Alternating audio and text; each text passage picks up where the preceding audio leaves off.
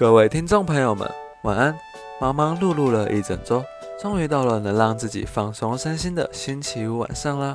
而今天要诉说的内容，正好是牛仔最喜欢跟大家分享的“你所不知道”系列哦。今天牛仔要来说说的是全球电脑作业系统软体的巨擘微软 （Microsoft）。但今天牛仔要讲的，不是比尔盖茨领导微软统一浏览器市场的奇迹。而是要来说说有微软最失败的 CEO 称号的巴尔默时代，替微软奠下发展基石与种下萌芽种子的十四年。前人栽树，后人乘凉，栽树人苦，谁又知？巴尔默接手执行长的时期，恰逢与王健 Netscape 的浏览器大战终止。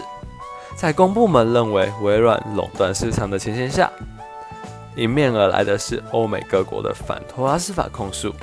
与数十亿美元的庞大损失，在这艰困的时期，巴尔默采取最保守的做法，稳定根基，将 Windows 作业系统的一切做到极致，以能够牢牢地掌握住电脑上游市场。但在焦头烂额的维持下，巴尔默晚了一步意识到科技始终将日新月异，错失了发展行动网络系统与硬体的良机。许多人认为。巴尔默身为 CEO，却没注意到时代的走向，实在是错得离谱。没错，巴尔默的确错失了许多良机，但在公司惨赔好几十亿、根基不稳的情况下，将现有的发展到极致，以稳固公司的根基是最好的选择。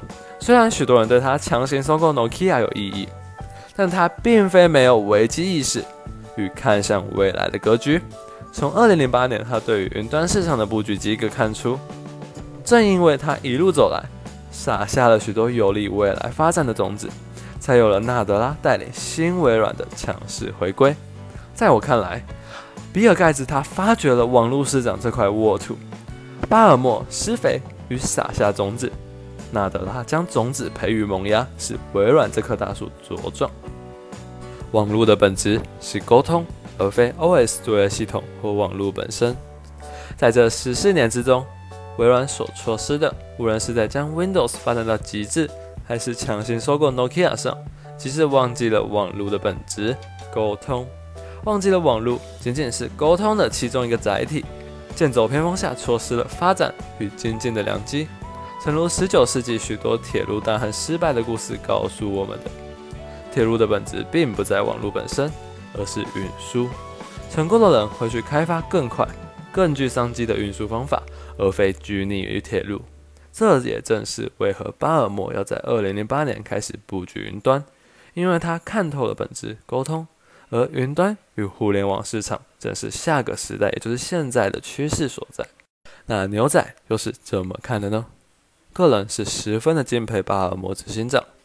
在浏览器战争完胜后，招数造成的赔钱不断下，他稳住了风雨飘摇的微软，替微软的今日打下深厚的根基。唯一可惜的是，当时的时代背景与僵化组织下，巴尔默对时局的洞察并没有发挥的空间。但他替微软埋下得以萌芽壮大的种子，此一举着实功不可没。格局决定了你的高度。在这十四年中，微软整体忽略了本质，缩小了格局。在巴尔默的播种与纳德拉的栽培下，微软正重返荣耀。科技的进展绝不会停歇，让我们拭目以待。昨天的失败者们，今天的你们又是什么人？今天的牛仔不当韭菜就到这里结束，谢谢。